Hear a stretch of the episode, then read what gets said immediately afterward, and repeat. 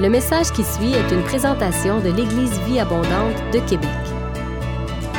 Pour plus d'informations ou pour accéder à nos podcasts, rejoignez-nous sur eva-québec.com. Bonne écoute!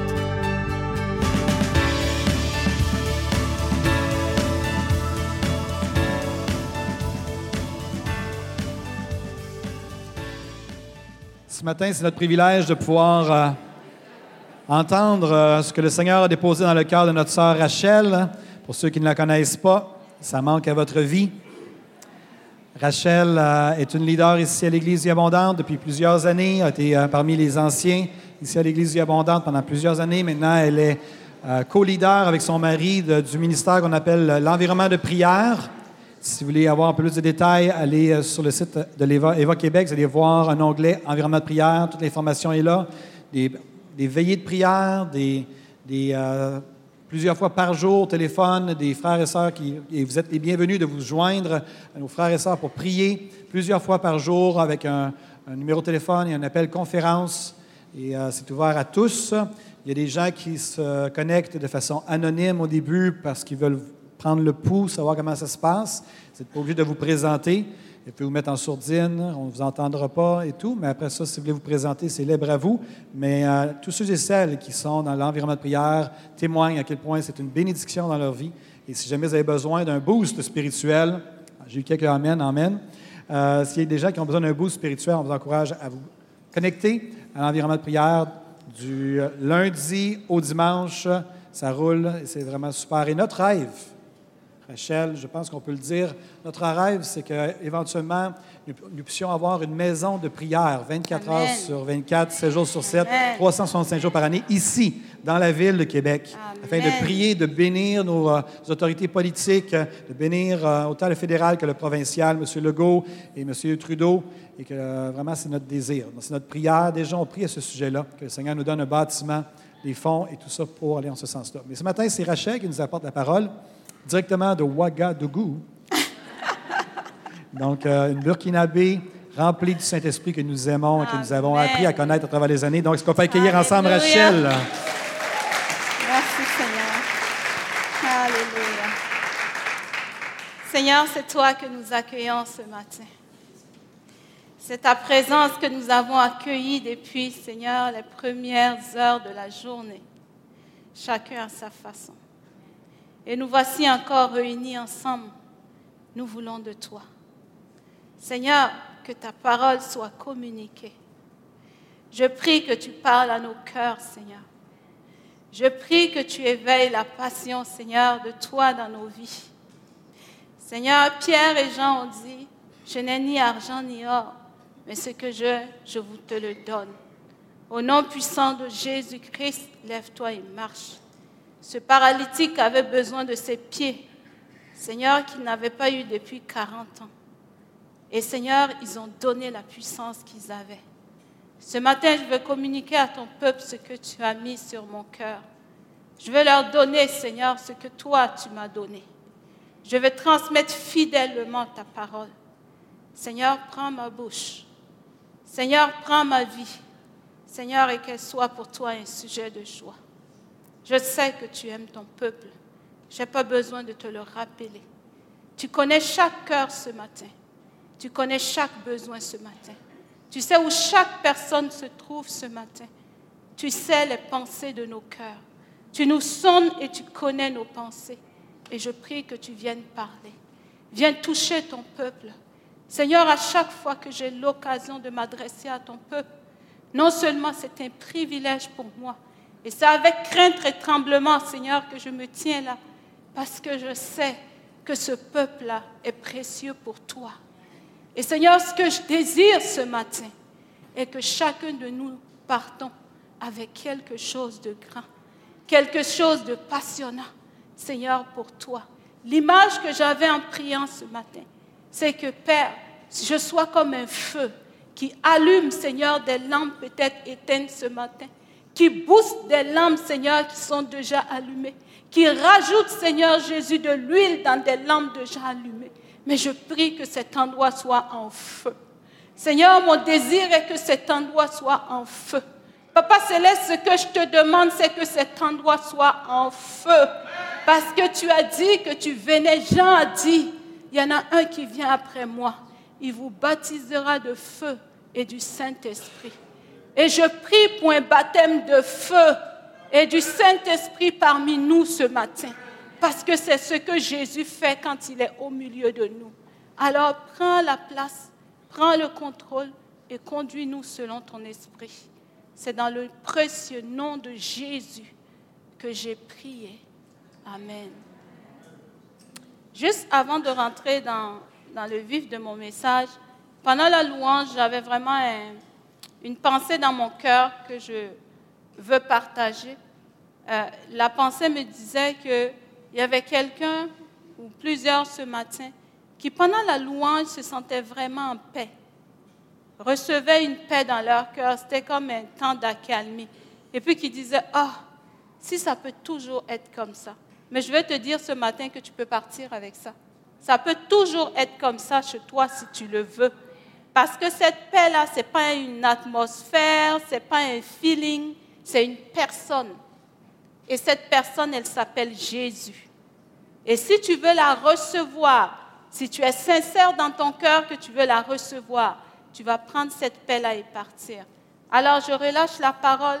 Si c'est maintenant que tu veux te lever, recevoir Jésus, lève-toi, on va prier avec toi. Si tu veux le faire plus tard en allant voir soit pasteur Benoît ou venir me voir à la fin, fais-le. Mais je veux juste relâcher la parole et puis te dire, tu peux partir avec cette paix chez toi et personne ne va te l'enlever. Parce que Jésus dit, je vous donne ma paix, je vous laisse ma paix, et c'est lui-même la paix qu'il nous donne et qu'il laisse, et qu'il a renvoyé en la personne de son Saint-Esprit. Amen. Merci Seigneur. Ce matin, le message que Dieu a déposé sur mon cœur est vraiment un message, je ne dirais pas, ce n'est pas un nouveau concept ou une nouvelle révélation que je vais vraiment apporter. Mais comme je l'ai dit dans ma prière, je crois que Dieu nous appelle à un autre niveau en tant que peuple de Dieu. Et ce que j'aimerais vous communiquer, pour moi, mon désir est qu'à la fin, il y ait une passion qui naisse dans nos cœurs.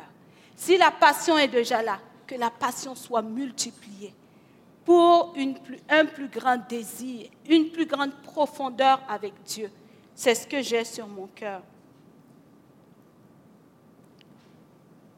dans la parole de Dieu, dans les Écritures, on constate que quand Paul écrit aux différentes églises, ou même dans le livre des actes des apôtres après le départ de Jésus, il y a toujours trois aspects dans lesquels Paul va inciter l'Église à progresser dans ces trois aspects-là.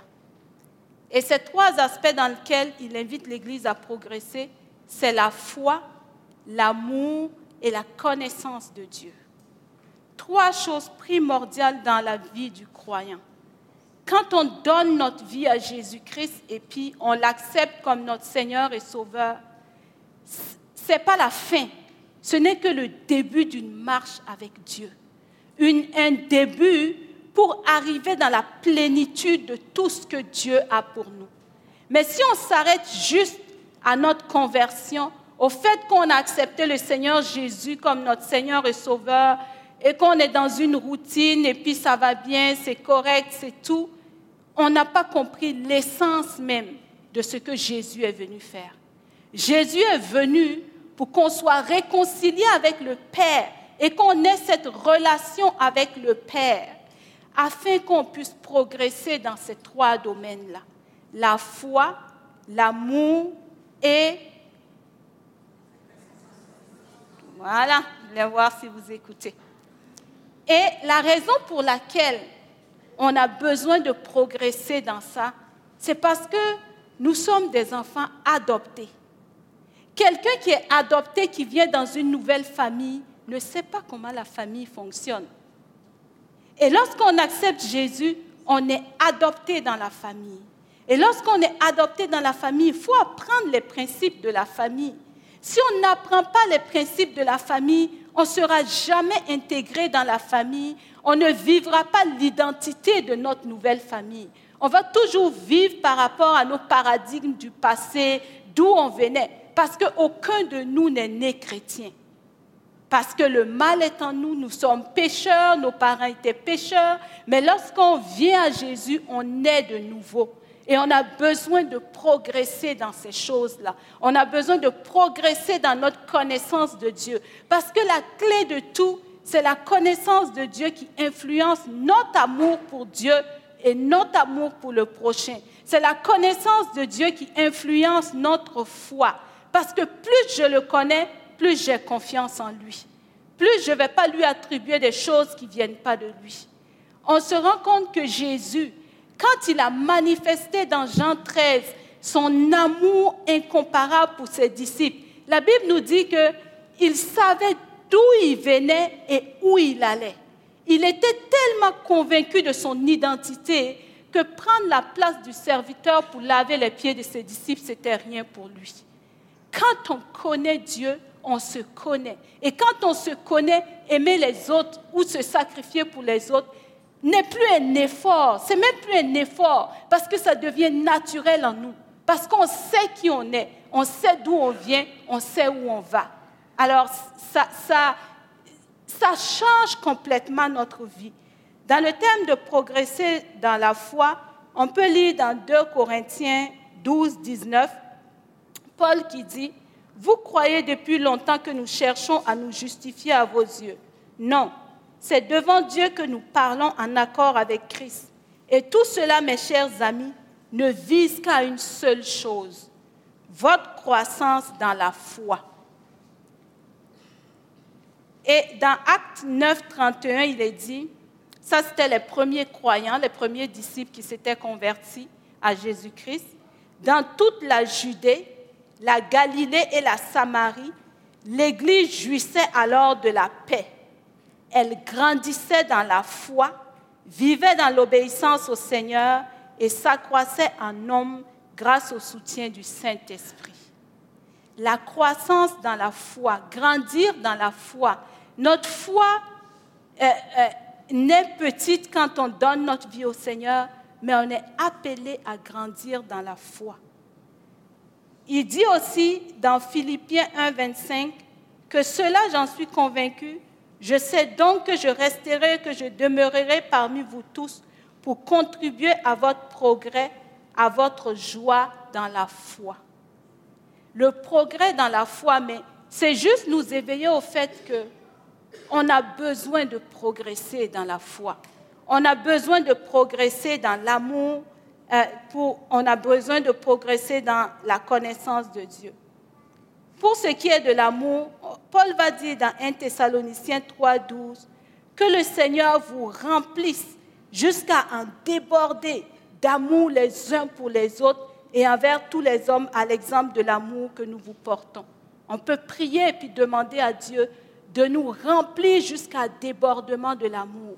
Mais je crois que l'amour et la foi sont intrinsèquement liés à la connaissance de Dieu.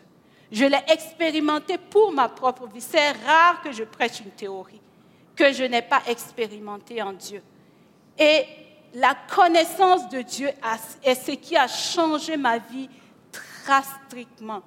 Il y a quelques années de cela, je passais par euh, une, une situation très difficile, incompréhensible, les épreuves comme tout le monde le vit. Ben, peut-être c'est juste moi seul. Mais c'est sûr que dans cette épreuve, j'aimais Jésus. Je priais. J'ai toujours été quelqu'un très jeune. Je me suis convertie peut-être à l'âge de... Ben, de toute façon, je suis née dedans. Mais c'est vraiment à l'âge de 12 ans, j'ai donné ma vie au Seigneur. À l'âge de 15 ans, j'ai été baptisée du Saint-Esprit et ma vie a changé. Je passais toutes mes journées à prier, à intercéder. Dieu, Dieu m'avait vraiment béni avec des dons.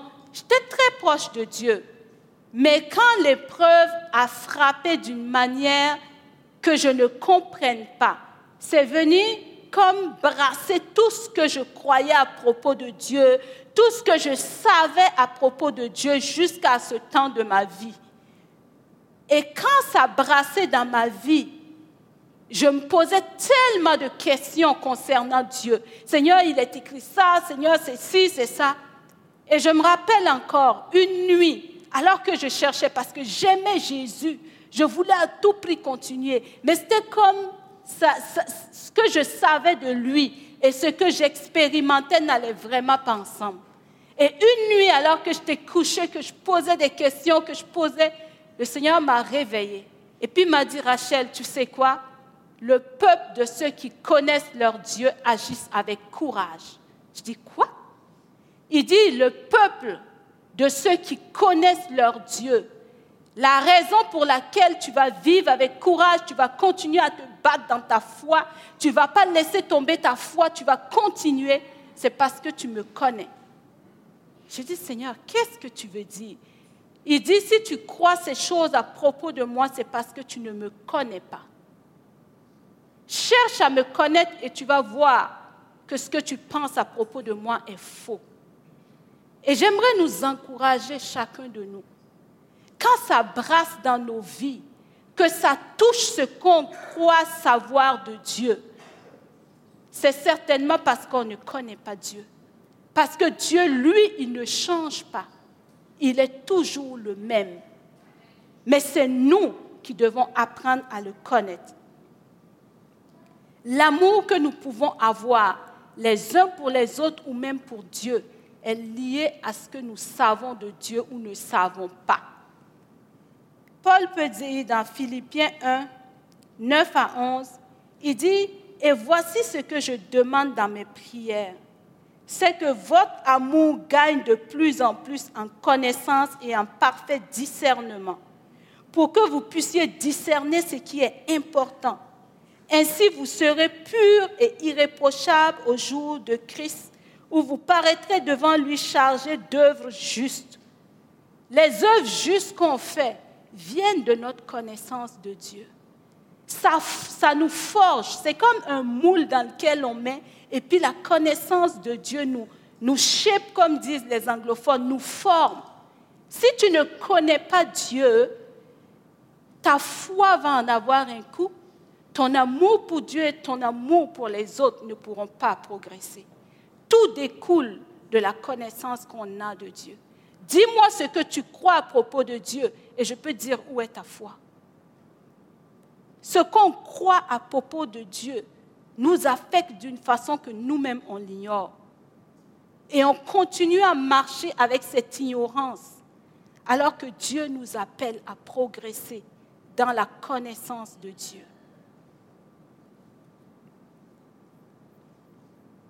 L'essence même de la vie du croyant, c'est de connaître Dieu. Est-ce que vous êtes d'accord avec moi? La vie éternelle, Jésus a dit quoi? N'est pas qu'ils accomplissent plein de miracles. C'est pas qu'ils sauvent le plus de monde possible. C'est pas qu'ils vivent en paix et qu'il n'y ait pas de troubles. Jésus a dit vous aurez beaucoup de tribulations. Mais prenez courage, j'ai vaincu le monde. Pour dire qu'on va vivre des tribulations, mais il va être là avec nous.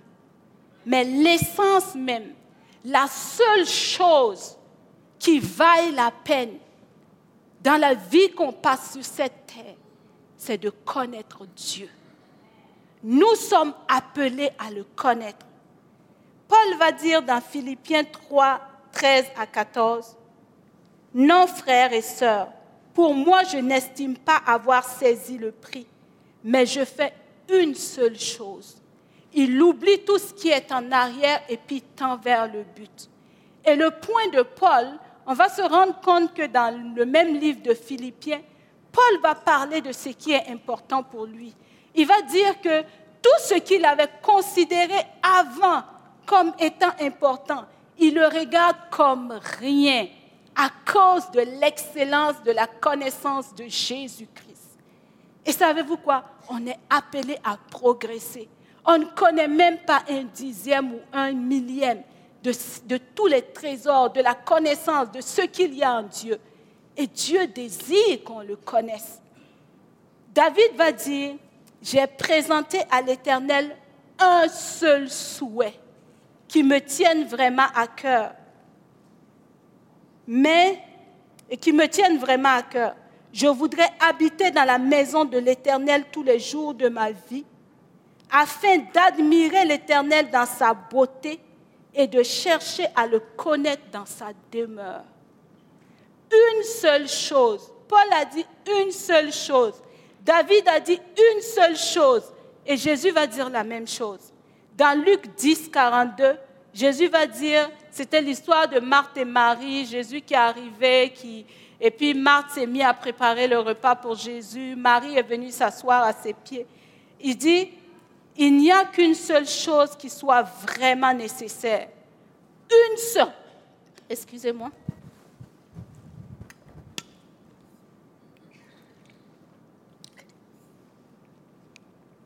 Une seule chose qui soit vraiment nécessaire.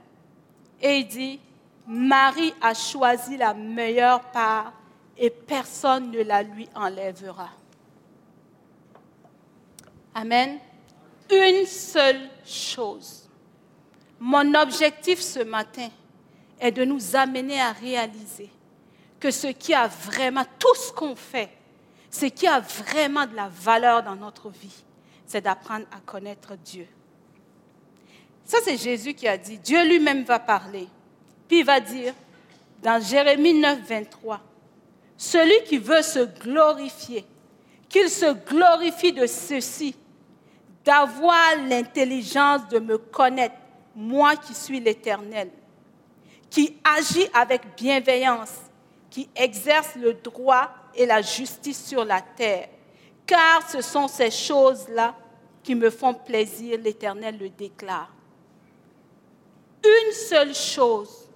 Eux tous ont dit une seule chose il y a une seule chose qui va avoir de la valeur dans votre vie jusque dans l'éternité.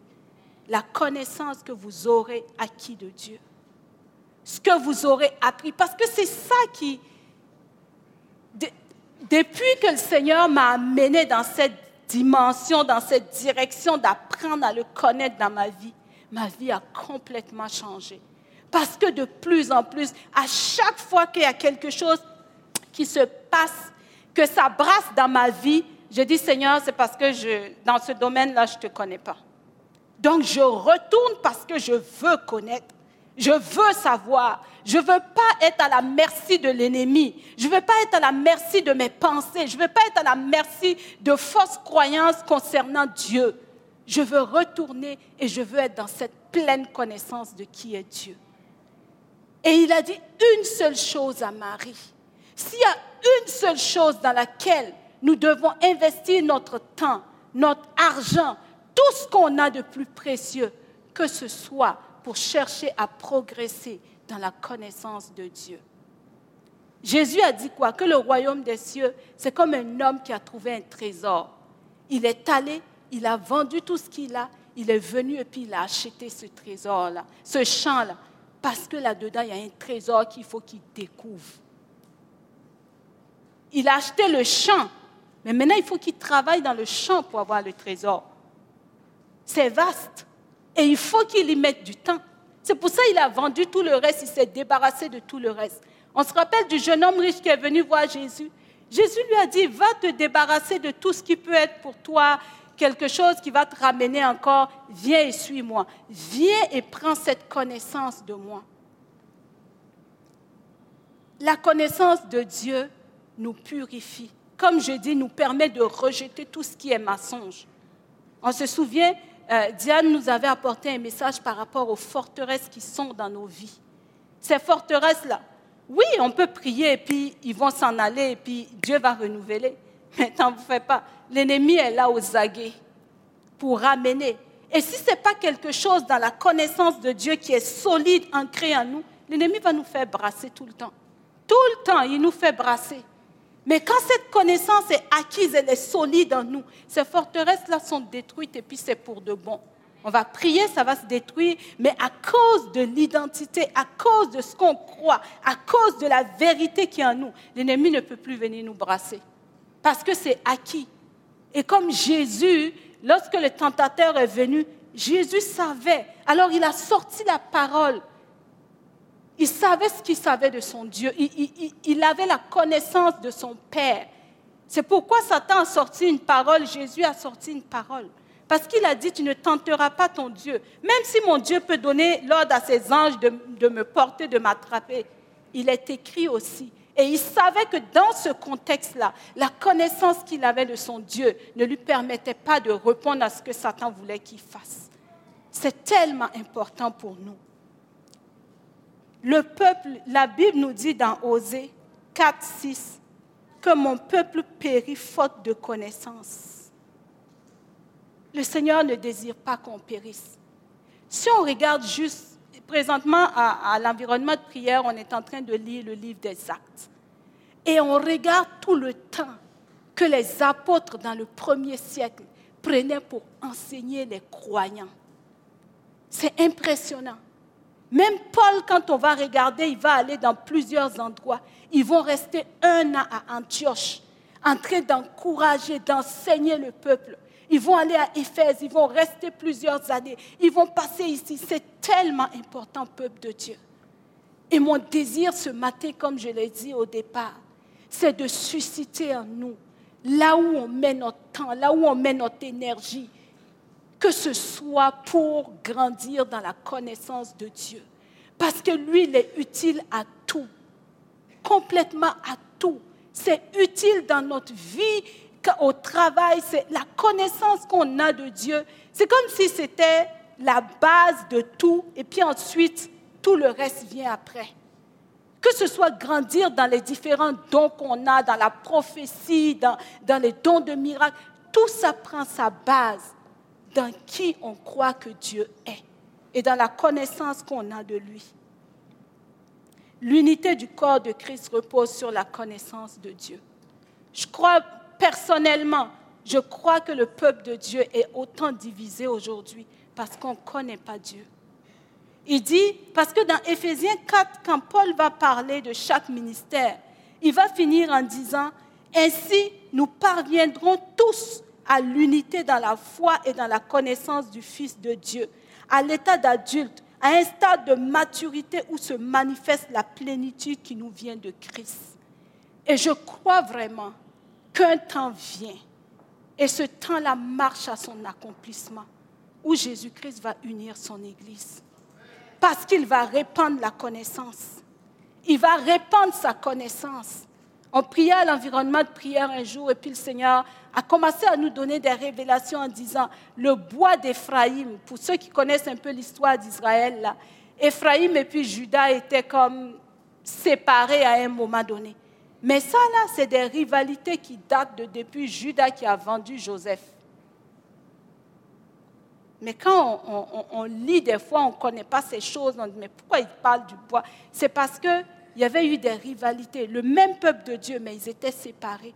Mais le Seigneur dit qu'un temps viendra où il va unir tout ça. Puis ce sera plus pour Ephraim, pour Judas. Si je ramène ça à notre temps aujourd'hui, ce n'est pas pour telle dénomination, pour telle dénomination. On va tous écrire là-dessus pour Jésus. Et je le crois et je le prie. Et je sais que Jésus l'a prié dans Jean 17. Et son Père lui accorde toujours ce qu'il lui demande. Alors lorsqu'il viendra chercher son Église, il viendra chercher une Église unie. Et l'Église unie vient de quoi? De la connaissance qu'on aura de Dieu. Sincèrement, je dis que si l'Église de Jésus-Christ savait qui était Jésus, on ne serait pas autant divisé aujourd'hui. On ne comprendrait pas les choses tous de la même façon, je suis d'accord, mais on ne serait pas divisé. Parce qu'on va savoir c'est quoi le cœur de notre Père. La connaissance de Dieu nous donne du courage dans l'épreuve comme je l'ai partagé tantôt quand je passais par l'épreuve. Dans Daniel 11, 32, il dit, par ses intrigues, il corrompra ceux qui auront trahi l'alliance, mais le peuple de ceux qui connaissent leur Dieu agira avec fermeté. Si tu veux tenir ferme dans l'épreuve, ça prend de connaître ton Dieu. La connaissance de Dieu fait disparaître le mal dans nos vies. Dans Ésaïe 11, 9, on ne commettra plus ni mal ni destruction sur toute l'étendue de ma montagne sainte car la terre sera remplie de la connaissance de l'Éternel comme les eaux couvrent le fond des mers. La connaissance de Dieu nous rend libres. Vous connaîtrez la vérité, la vérité fera de vous des hommes libres. La connaissance de Dieu nous amène à mener une vie conforme à la volonté de Dieu. Il dit dans 2 Timothée 3, 17 que les Écritures, tout ce qui a été écrit, a été écrit pour nous enseigner, afin qu'on puisse mener une vie conforme à la parole de Dieu, une vie qui est juste. La connaissance de Dieu nous permet de retrouver notre identité d'enfant de Dieu.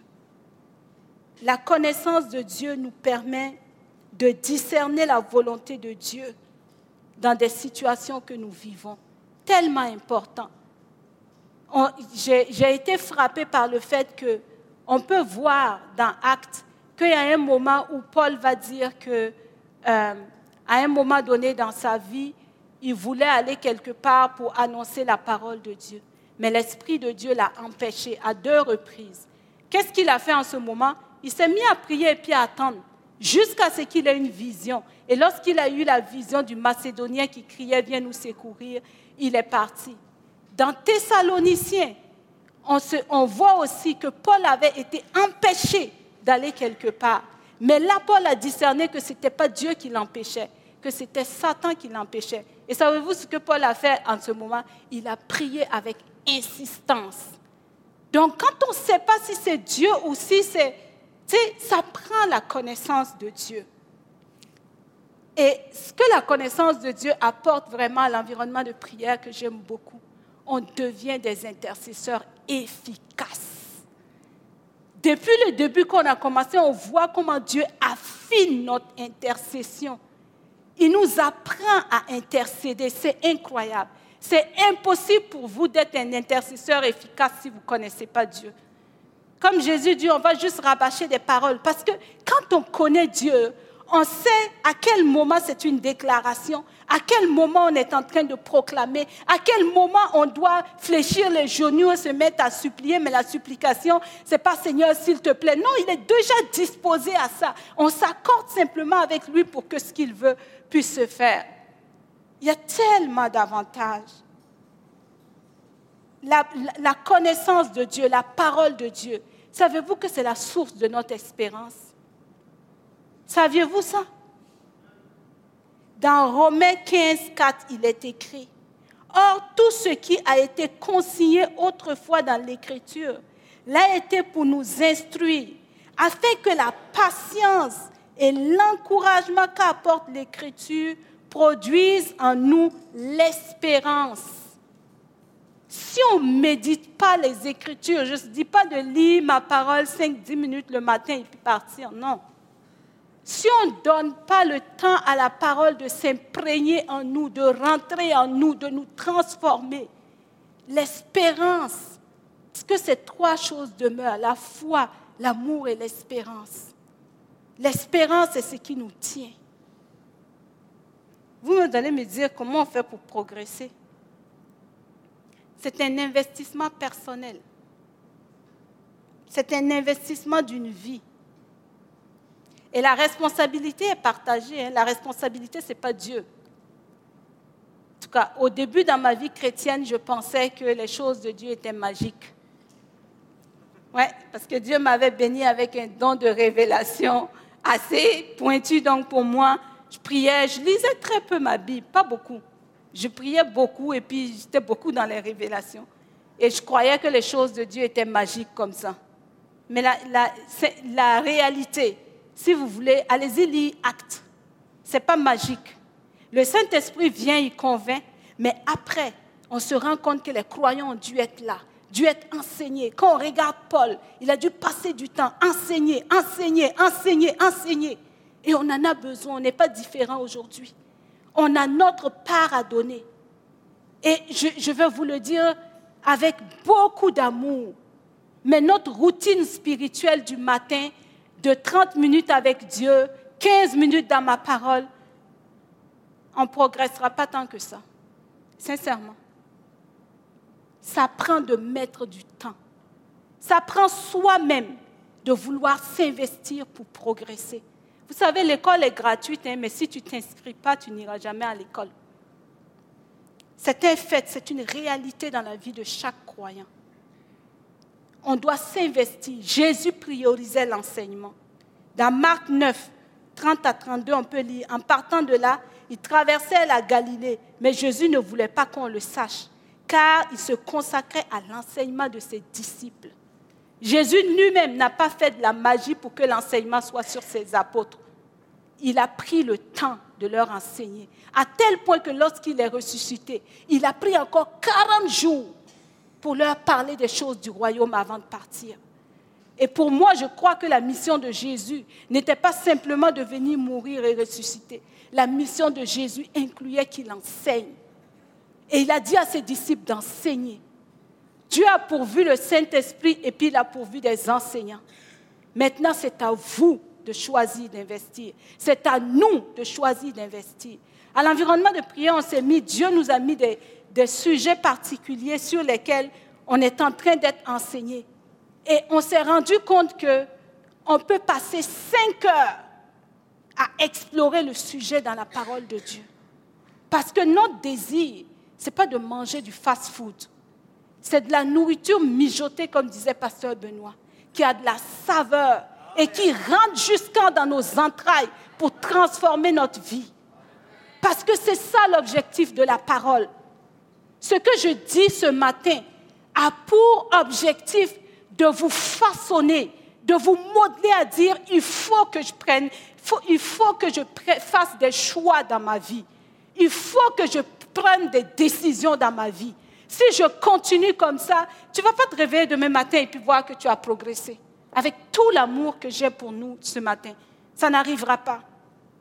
Si tu continues dans ta routine de 5 minutes, 10 minutes, c'est bien pour un début. Mais si nous désirons progresser dans la connaissance de Dieu, progresser dans notre vie spirituelle, progresser dans la relation avec Dieu, ça prend d'y mettre du temps les apôtres priorisaient l'enseignement des croyants. Ça prend du temps pour être enseigné. Comme je dis, c'est un choix personnel d'investissement. Pasteur Benoît a beau mettre tous les cours en ligne et puis tous les cours en classe. Si on n'a jamais le temps, et puis quand je parle de, la croissance, de progresser en Dieu, là, c'est pas venir s'asseoir, écouter, écouter et puis partir. Je parle des étudiants de la parole. Pour que ça rentre, comme je dis, il faut que ça mijote en nous. Il faut que ça confronte.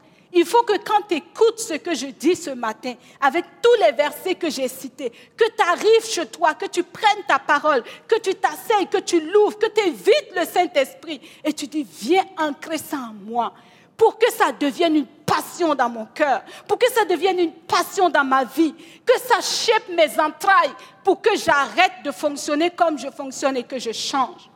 Que je m'asseye avec la parole pendant des heures et des heures, à dire Saint-Esprit, viens m'enseigner, parce que c'est ça qui va changer nos vies. C'est ça que Dieu veut pour nous. Je l'ai dit, hein, Jésus l'a dit à Marthe. Marthe, Jésus est venu chez Marthe et Marie, imaginez. Jésus rentre chez vous demain matin, en personne, en chair et en os, et qu'on veut faire les meilleurs repas pour Jésus, dresser la table comme il faut. Et Jésus va dire à Marthe, pas ça qui est important. Moi, je peux, je peux juste commander et puis la table va se dresser et puis tout le reste, vient t'asseoir, Marthe. C'est bon le service pour Dieu. Mais je vais vous dire, la première chose pour laquelle Jésus nous a sauvés, c'est pour être avec lui, pas pour le servir. Le service vient naturellement alors qu'on est avec lui. Et c'est tellement important dans notre vie. L'ignorance tue le peuple de Dieu. Je vais vous le dire. Moi, l'ignorance était en train de me tuer et de tuer ma vie spirituelle en ce moment-là.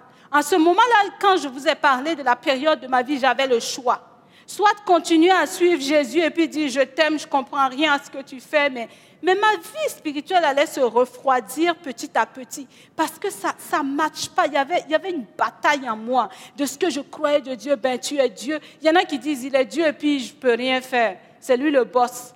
Hmm. C'est pas vrai. C'est un mensonge de l'ennemi, justement, pour nous garder dans la tiédeur. Parce que ta vie spirituelle, ta passion pour Dieu, tu vas être bouillant lorsque tu vas continuer, lorsqu'il y a quelque chose. Mais quand on ne comprend pas les choses et puis on les subit, ça finit par petit feu, par tuer notre passion pour Dieu. Et on va à l'église, on lit notre Bible, on prie, mais pas plus. Mais ce que Dieu recherche, c'est un peuple passionné. Il a dit, tu n'es ni chaud ni froid, je te vomirai de ma bouche. Il veut un peu passionné. Dieu lui-même est un Dieu passionné. Il dit, je t'aime d'un amour passionné et je veux cette passion avec toi. Je veux vivre cette profondeur avec toi. Et il sait que si on ne le connaît pas, cette profondeur est difficile à vivre. Je dis souvent que manger du fast-food à mes enfants, c'est bon. Mais quand ça constitue ton menu principal, c'est qu'il y a un petit souci là-dedans. C'est ce que je veux dire. D'autres personnes vont écouter plein de messages sur Internet, plein de messages, plein de messages. Mais tu écoutes là pendant que tu fais autre chose. Ce n'est pas vraiment de l'enseignement qui, qui, transforme ta vie. Si tu t'assois avec le Saint-Esprit, il va te transformer. Mais laissez Dieu, laissez-la veut dire, donne-lui ton temps, donne-lui tout, donne, prends ton temps avec lui. Laissez Dieu vous transformer par le renouvellement de votre intelligence. Dieu nous invite ce matin. Ce qu'il avait vraiment déposé sur mon cœur, c'est je, veux que mon peuple revienne à cette passion, ce désir de me connaître, ce désir d'aller en profondeur avec moi, ce désir de s'asseoir avec la parole, avec les enseignements.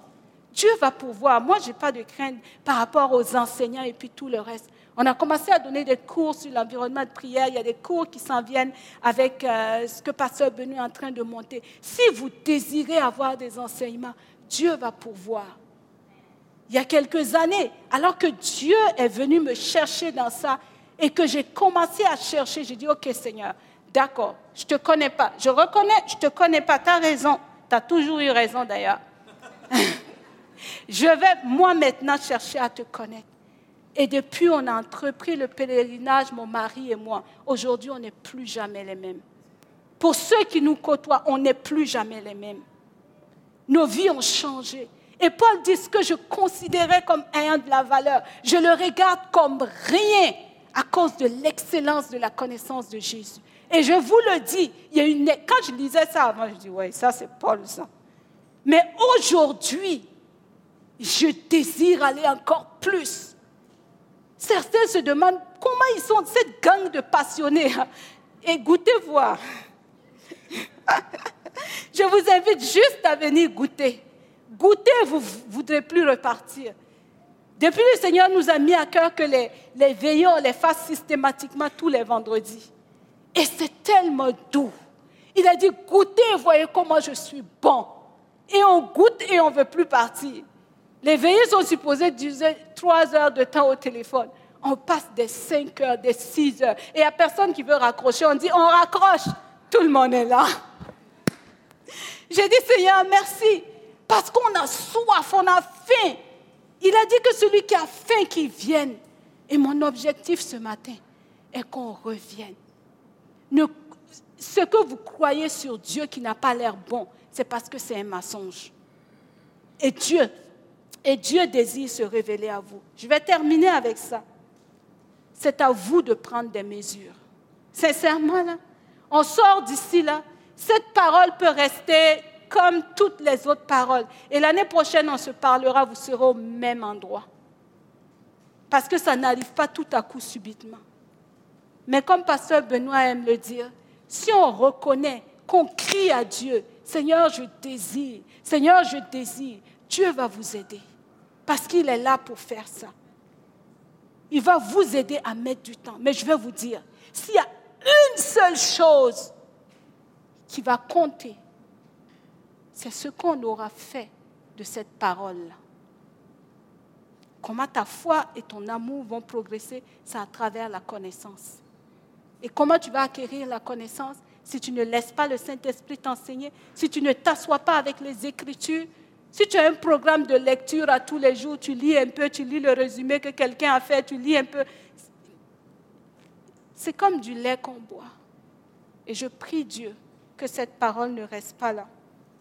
J'ai une petite histoire à vous lire. C'est l'histoire de l'aigle dans le nid de la poule. Je ne sais pas si vous la connaissez, certainement.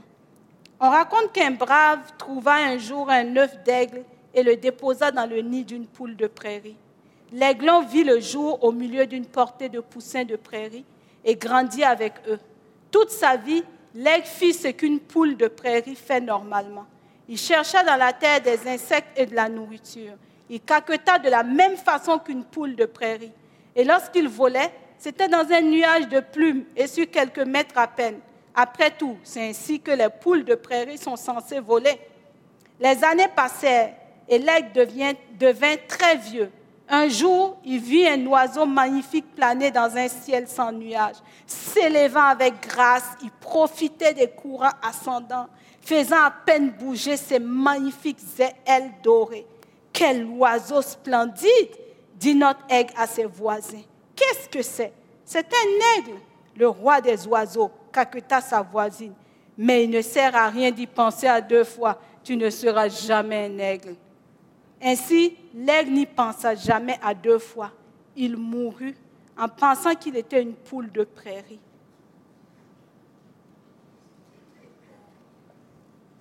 On rit, hein? Mais des fois, des fois, avec tout l'amour que j'ai pour nous, on reste comme des poules alors qu'on est appelé à voler comme des aigles. Et mon désir ce matin est que ça suscite une rage en nous, à dire non Seigneur, je suis un aigle. Je ne peux pas continuer à fonctionner comme une poule. Je ne vais pas mourir comme une poule parce que je suis appelé à voler comme un aigle. Et c'est là que Dieu nous appelle.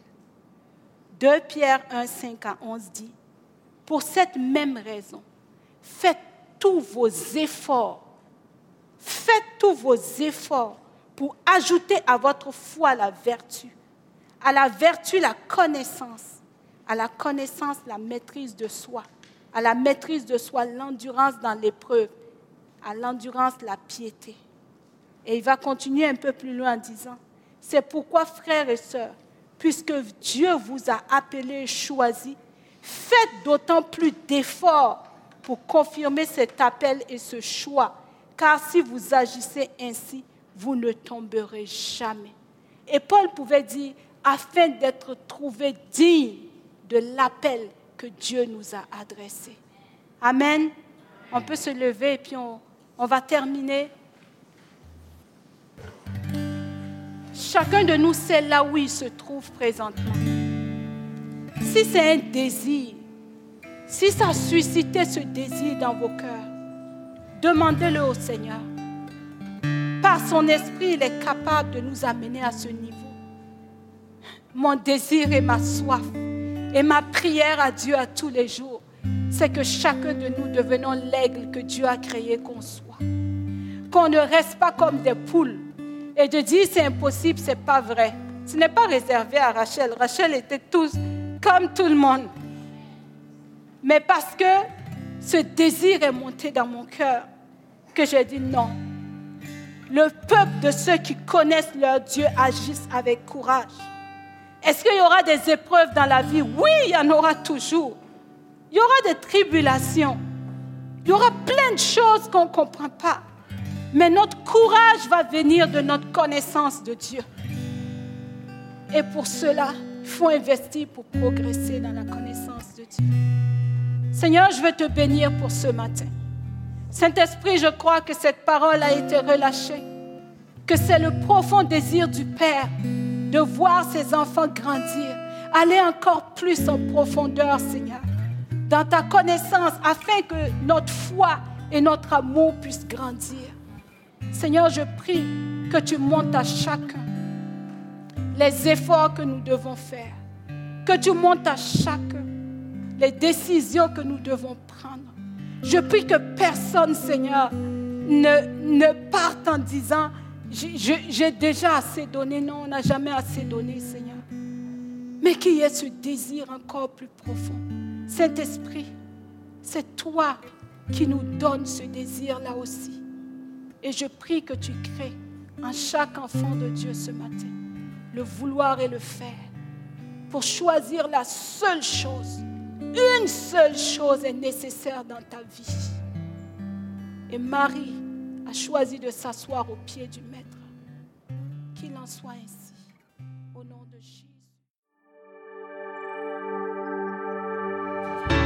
Vous avez aimé ce message, nous vous invitons à vous joindre à nous lors de nos rencontres du dimanche matin. Vous trouverez l'horaire et l'emplacement de nos réunions sur notre site internet eva-québec.com. N'hésitez pas à communiquer avec nous et que Dieu vous bénisse.